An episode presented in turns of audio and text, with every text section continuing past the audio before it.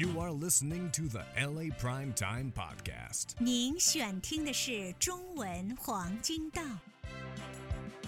各位听众，我们今天要跟您说的是中国二十四个节气中的惊蛰。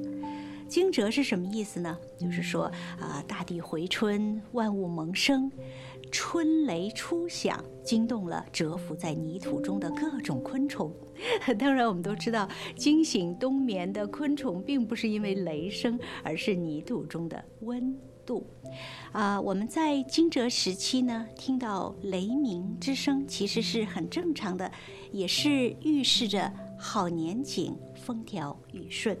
其实，在这个时候，惊蛰时期啊，我们人跟人体跟自然是一样的，也就是说，在这段时间，我们人体的肝阳之气上升，所以这段时间呢，是我们要保肝的时节。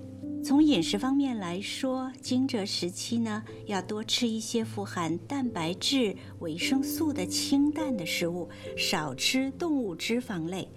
那么多吃一些像红萝卜、莴苣、豆腐。红萝卜粗纤维、维生素可以促进肠蠕动，增强免疫力。所以呢，因为 B 胡萝卜素为脂溶性的，建议呢跟油脂一起搭配摄取，吸收率加倍。还有呢，莴苣盛产，就是我们大家常说的莴笋。莴笋呢，还有钙、磷、铁是很丰富的。新鲜的莴苣，而且铁的含量特别高，适合贫血的人。豆腐就更不用说了，丰富的大豆蛋白还有大豆卵磷脂是素食者的主要蛋白质的来源，不含胆固醇和脂肪，还可以预防心血管疾病。